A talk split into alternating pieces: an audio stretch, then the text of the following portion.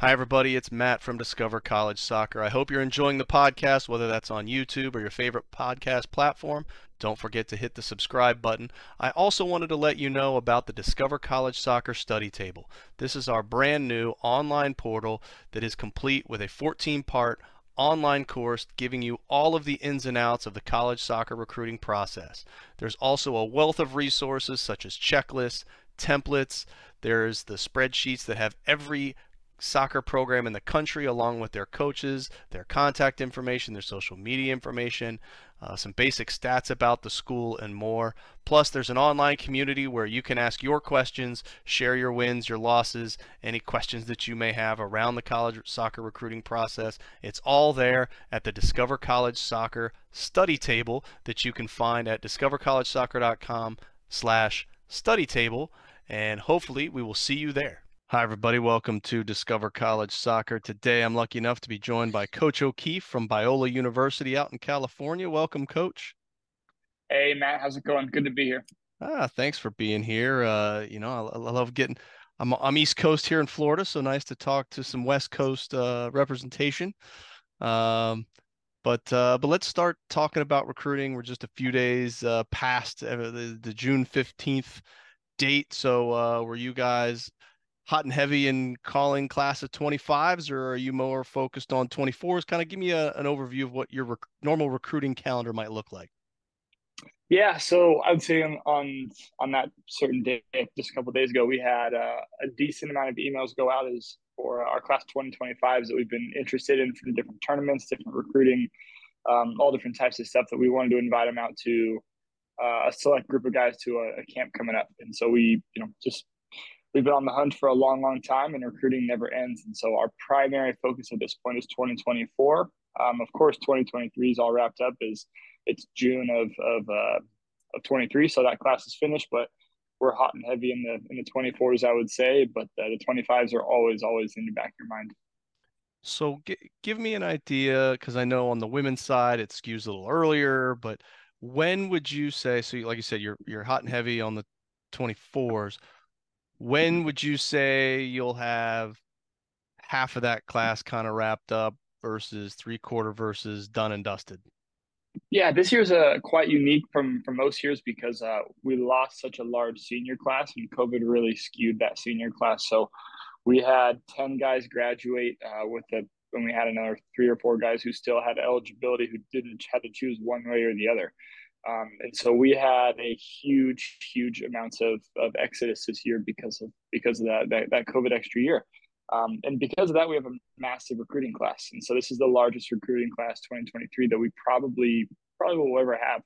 Fingers crossed, we're bringing in 18 or 19 guys, um, which is quite substantial, of course, and it's the most that I'd ever want to bring in in one. It's more than I'd ever want to bring in in one year, but it's just the the, the hand we were dealt with the COVID times. Um, so yeah, I would say we'd have half of our recruiting class done as a Division two school. You're a little bit behind the Division one eight ball, um, because there's a lot of those top talented guys, those MLS Academy, high level ECNL, those types of players who are waiting for their Division one offers, and they're not going to accept the Division two offers often uh, until they can get those answers from Division one schools. Uh, and so we are not halfway done, probably until probably until December. Uh, about halfway, and then until March ish, March, maybe early April, then we're completely done.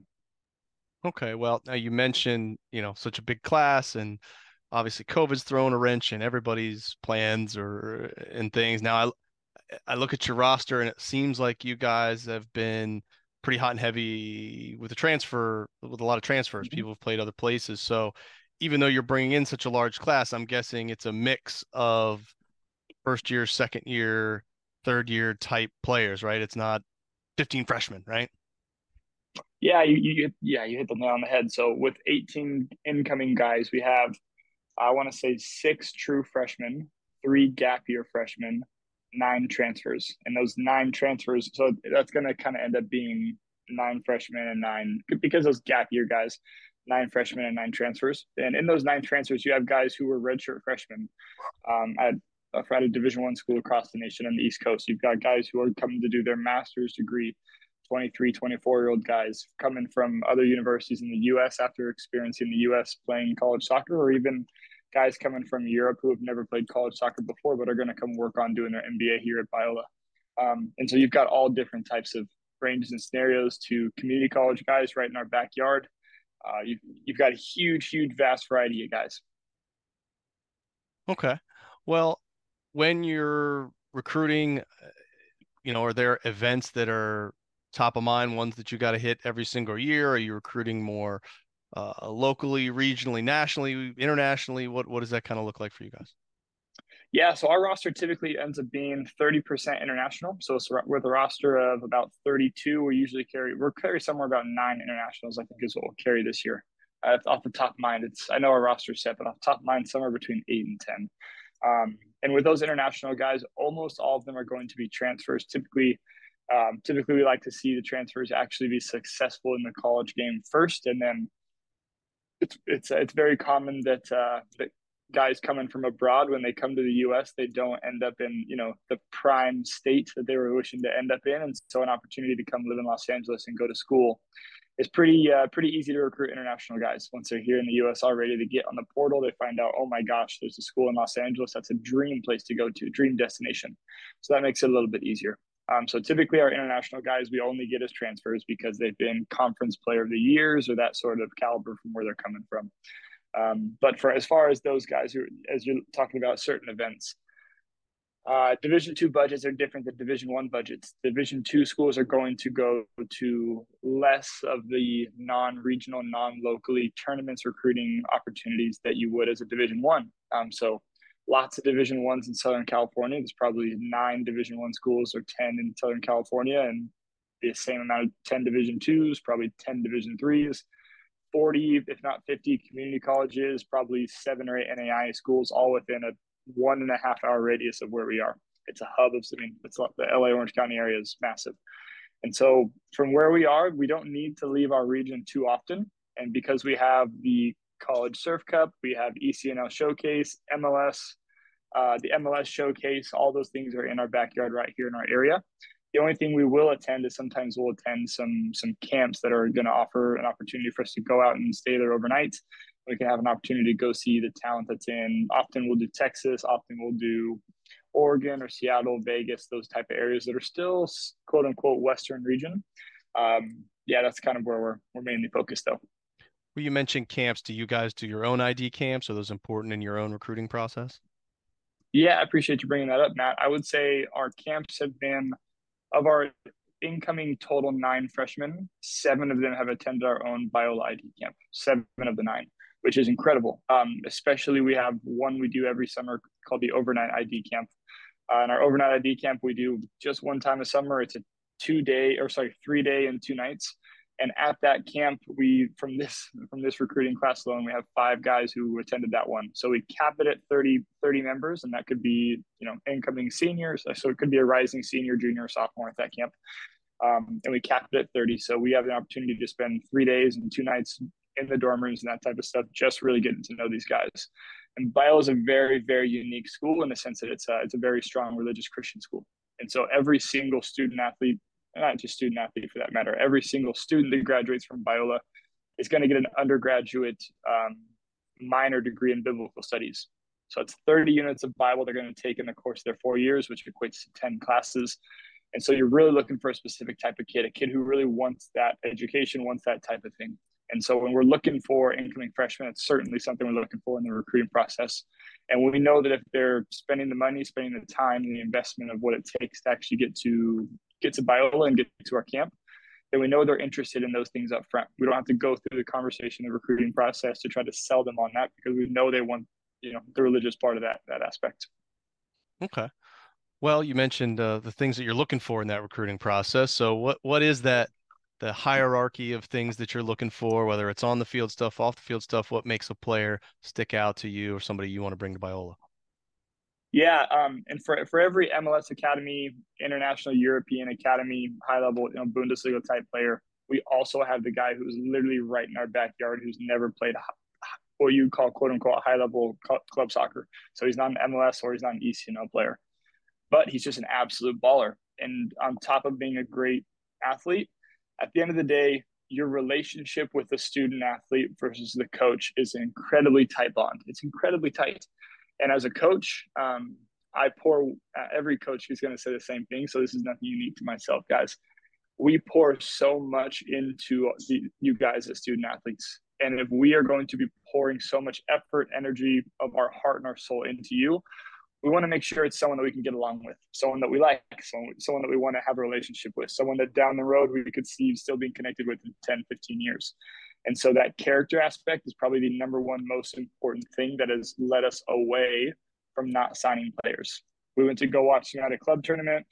They spouted off, cussed out a referee, got a yellow card. They were disrespectful to their coach after getting subbed off, all those types of things. And so character is going to be the number one aspect we are looking for. If we have two players who are very similar in level, and one guy has even even if he has a little bit lower GPA, but his character is highly above, he's going to get the offer way ahead of a guy who's just he's out for himself. It's about his own ability, and he gets frustrated with his teammates when he doesn't get the ball and that sort of stuff because that there's no room for that in the college game, especially not as an incoming freshman. When you're a very highly competitive program, uh, the the playing time for freshmen is not quite as where it would be at, at maybe some other programs who are maybe not quite as competitive yet. Yeah, no, that makes a lot of sense.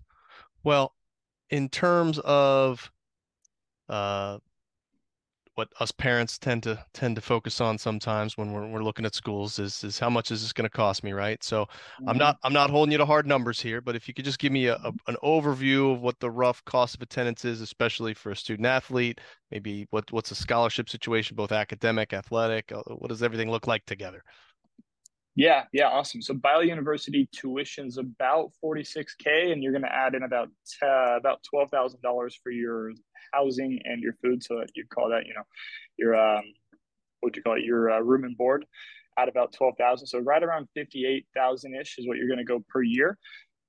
Uh, and I would say an average GPA of our team at a high school is probably at 3.5, 3.6, which is going to get you a $20,000 scholarship right off the top you have any type of FAFSA, any type of extra opportunities from from free money, hopefully you're all signing up for FAFSA and doing those things because you never know what you could qualify for, not just loans, but grants and all different types of stuff. Um, and especially if you're in the state of California, if you're in the state of wherever you are, I, am pretty sure it might be the same out in Florida, right? There's a Florida grant for Florida residents going to Florida schools, yeah. similar for most states, I'm assuming. Yeah, and we're a Division two school, and so like like all Division one, Division two schools, we do have athletic scholarships. We're not a Division One school, so not fully funded, but we are funded very. You know, we're very blessed to have the the amount of funding that we do have. Okay. Well, let's talk a little bit more about the school. I know, uh, yeah, I've been to LA, lived lived there a summer, but uh, didn't know about Biola then, and, and I've never been. Yep. So, uh, you have the unique perspective as an alum, if I'm not mistaken, as well. So, uh, kind of give us what's the what are some of the great things about Biola that, and maybe some of the things we wouldn't even know by going through the website. Yeah, um, there's a reason why I'm an alumni and why I came back, and the reason why five of my six staff members are alumni and have chosen to come back from the ages of 50 to the ages of me, who's in his who's still in his 20s.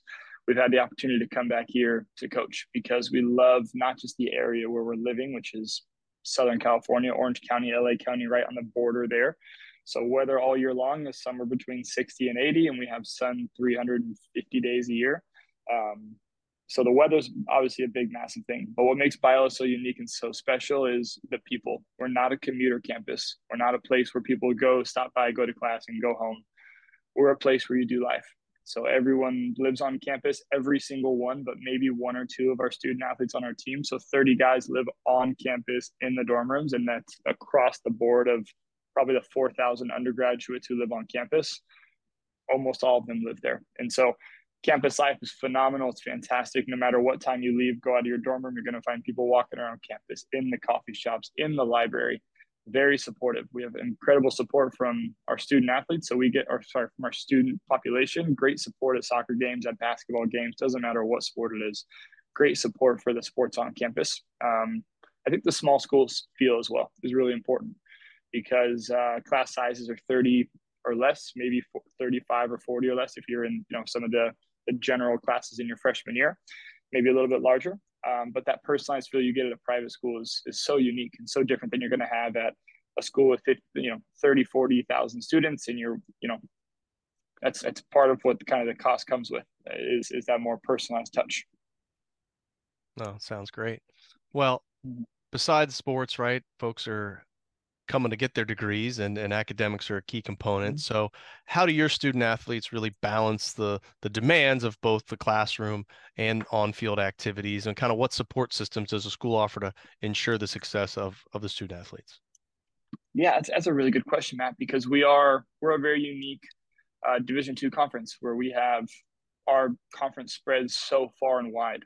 We have three schools in Hawaii. We have soon to be, I think, five schools in Northern California. Like six or seven, like two schools in Central California and a bunch of schools down in Southern California. So our travel is busy. You know, when we do these Hawaii trips, we're gone for 10 days at a time. And so having the ability to maintain high, high academics as being a student first is is difficult to be honest. It's not an easy thing. It's being a student athlete is not for everything. It's very, very hard to balance both things particularly when you have an incredibly demanding on-field coach too, like myself, who you have a 20 hour max, you are, we max out our NCAA hours of 20 hours per week. So we are in the weight room three days a week. We are on the field six days a week. Even if we don't have a game, we still have practice on Saturday or we have strikers finishing practice in the morning on game days too. Doesn't matter. We're on the field a lot. And when you're not on the field, you're, you're either in the study hall room, which we've got study hall happening every week, required mandatory for our student athletes. So there's tutoring options available on campus. There's tutoring options available to have one-on-one private tutorings or actual small group tutorings. Mandatory study hall for just our team, that the captains and the upperclassmen kind of be there to, to oversee and to lead, um, as well as all types of individual um, uh, academic success plans. And so we have sometimes we have games that are you know eight wednesdays in a row. And that means if a student has a wednesday night class they're going to miss eight out of the 16 offerings that year. So they're going to miss 50% by rule they flunk and they fail that class by missing 50% of the courses. But our professors are incredibly gracious to work with the student with the athletic department. And we have independent study programs for those student athletes uh, recorded zooms like we're on right here for opportunities for them to still be engaged in, in class whether they can watch it live from their hotel room or they can watch the recording if we're in hawaii and we're a different time zone they can watch it at a different time or we're in you know we're nationals and texas which is where we had to go the last two years unfortunately um, you, there's always an opportunity to watch the recording of the class. And then you answer a few simple classes to do to uh, to get some things done afterward to get your course credit. Okay, no, that's great. Well, do me a favor, kind of walk me through a typical week during the season when our classes, practice times, meal times. I mean, you talked about the game being, you know, with mm-hmm. travel. Uh, what's kind of the game cadence? What days of the week? That sort of thing. Yeah, yeah, really good question there. So we typically practice in the mornings. We we don't. Uh, there's classes going on all times of the day. And so we have to tell our student athletes, hey, when you're choosing your classes, you're going to block off this time, Monday, Wednesday, Friday. We're typically in the weight room at, at like 8 to 9 a.m. in the mornings. So you or 9 to 10. So you're going to block off 9 to 10 for that. And then we're going to train 10:30 to 12:30. So you're basically blocking off your 9 a.m. to 12:30 for practice, basically five days, you know, all those days of the week. And then you have your time before weight training, where and before training, where you're going to be in the um, in the uh, the athletic training room. So that's pretty much most of your mornings for our program. We run our practices in the mornings. All programs are different. That's just when we, as a coaching staff, prefer to get the guys when they're most fresh is, is in that morning time. Um, and then most of the guys will have classes in the midday, afternoon, evening times. Um, typically, a student athlete at a student at Biola does not have class on Fridays. It's not often commonly a thing um, for whatever reason or not but we're going to have opportunities to have online courses as well in case let's say that you have an opportunity to take a, a wednesday night class that you think in your mind you know i really what i'm not usually a good nighttime student nighttime thinker that's really important because ultimately you're here to be a student first so you're not a good nighttime thinker you might say um, you have an opportunity to take that course online. Pretty much every course has an online offering at the same time as an in-person one. So typical week, you're going to have practice Monday through Saturday. You're going to have weight room Monday, Wednesday, Friday. Um, and you're going to have film sprinkled in there at different times. We do film after and before every single match. And if we have an away match where we have to take a flight, which is everything in you know Central California, Northern California, Hawaii, we're always going to leave the day before. We're going to leave at like our flight's going to leave as early as humanly possible, so probably 7:30, 8 a.m. in the morning. We're going to leave bright and early to get to the airport, to land wherever we're going, train that same day on that Wednesday, play the match on Thursday, have the rest of the day on Friday to rest, play again on Saturday. And depending on game time on Saturday, we'll either come home Saturday night or Sunday. Okay. Yeah, that's a, t- a typical week here at Biola. Awesome. Fair, yeah. I'd say 20 hours a week of soccer and then 20 about about that same amount of time as you have in soccer for uh, for school and there's not much time outside of that for relationships outside of your sports team as pretty much all student athletes can probably uh, affirm yeah yeah well you know i i, I married a uh, a fellow fall athlete uh, from from my college days now she was volleyball but you know it's mm-hmm. same thing spent more time in the gym than anywhere else so um, mm-hmm. well, let's talk a little bit more about the, the, the soccer side of things. I mean, you you mentioned the roster size, and you mentioned you, your staff. So, how big is your staff? What role does everybody play? What kind of support staff is also mm-hmm. there that maybe uh, helps you out? Yeah, yeah, re- yeah. Really good question. I love talking about my staff. So we have six members of our men's soccer staff. So that includes myself. I've got a, a full time lead assistant coach, uh, two more assistant coaches, and two volunteer guys. And everyone beside my lead assistant is all an alumni from Biola. Um, and it, I would say we have a, a, a, one of the assistant coaches, the one of the guys who's paid is our normal goalkeeper coach. And we always have an extra goalkeeper coach who he has, he kind of carries dual roles. And if so there's no matter what, there's at all times, every session, there's one or two goalkeeper coaches available because that's such an important part of the, the goalkeeper growth process is having that coach. And so that's how I guess our coaching staff works. Everyone has different responsibilities versus what they need to do, be doing in the office on a daily basis, um, or it's post game preparation. So post game, just happy we need to review the film. We need to get the film ready to prepare for the next day, or our pre game coming up, and we need to make sure our, our film is ready and updated to to kind of to give to myself so that I can develop a game plan for the next game because you never go out the same way every single game. That's kind of insanity. You're always going to prepare a little bit differently based off of what you, what uh, the kind of team you're going to attack. So that's always important. The film to prepare to so that we can schedule it a few days before we can spend a couple days training, getting ready for the next match. Each staff member's got some different responsibilities, but I would say my my lead assistant full time guy carries a bulk of those responsibilities. Okay. Well, how would you just describe your style of coaching and the team style of play? Oh, really good question. Uh, my style of coaching, I, I would say I'm a very relational guy. I think that that relationship, as we talked about in the recruiting process, is so so important. Again, I'm sorry about the dog here. He's he's seeing a bird in the window or something. um, uh, very relational, and so that one-on-one relationship is the reason why I got into coaching. It's not the wins and losses for sure. Um, no matter what title, championship we've won, game we've won, game we've lost, nothing can ever amount to the relationships that are able to get built. So opportunities to go to guys' weddings, opportunities to go to guys' baptisms, opportunities to go to what, whatever, um, all those types of things. And down the road, hopefully, it's opportunities to meet their kids. I'm, I'm too young to be able to have the opportunity to do that yet, but that was who my coach was when I was here at Biola. Um, was that guy? You can walk into his office, not talk about soccer for 45 minutes, and then walk right back out. All you did was talk about life, a major decision, a minor decision, just to just to you know shoot the sticks and see what's going on, just to talk about the, your day, that sort of stuff is the reason why I love coaching. Soccer just happens to be the sport. Um, and on top of that, it's a co- uh, game style, coaching style.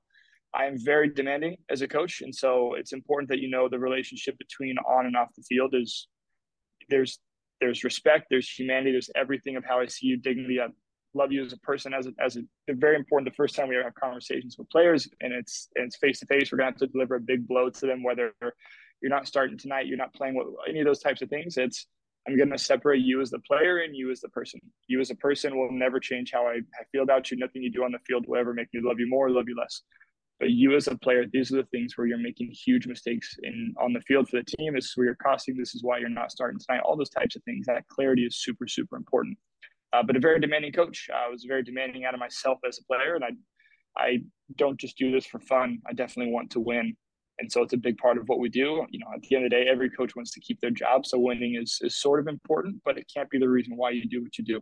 If winning becomes everything, then the players become objects, and the players don't become humans, and it doesn't become growth. It becomes how do I grow, and I, that is just going to lead you down a pit of misery and a pit of horribleness. So I hope that helps a little bit. No, I think that was fantastic. Well, eh, Coach, we've covered a lot of different areas, and I really do appreciate your time. And I always like to end these on the on with one question, and that's if you had one piece of advice, one nugget of information, something that you would love every parent, player, family going through this college recruitment process to mm. know, what would that be?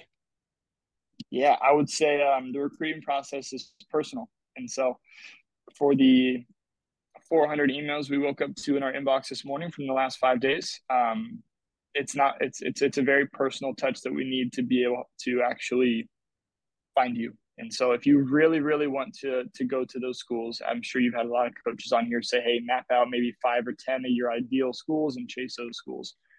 Absolutely. Um, each and every email we get that says, hi, coach, comma, and then it's a blanket email. We don't even get to the first sentence in the email. We just delete it and move on because that also went to 150 other schools. And I don't know if you remember being, you know, when you were trying to date your your wife and find the one perfect one for you but I guarantee you, you didn't send out 150 emails to different girls and figure out who stuck, right? You found the one that you really wanted to, the one that was really attractive to you that you just, I'm, I'm going after that one. Uh, if I, if, you know, if, if it works, it doesn't, I'm going for that one. That's how your recruiting process needs to be with about five to 10 schools. Um, and it's, it's, I will also want to end with saying that um, it's not for everybody. Don't, there's many ways you can play soccer while you're in college that do not involve being a student athlete at that university. So whether you play on the club team at the school, it's less demanding. You're not, you know, required to be 20 hours per week. That's a lot of time, guys you're not required to be as many hours. Every single team meeting every single xyz there's so much extra that goes on outside of just practice alone right? So there's playing on an outside team. You can come to biola university and play on one of the dozens and dozens and dozens semi-pro teams of upsl premier all the way down um, versus playing for the club team that plays for biola. For any of you guys out there you need to understand that sacrifice is not like it is in high school.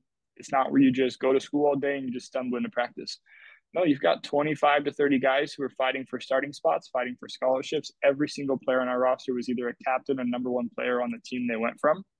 And they're all trying to come here. And I know we didn't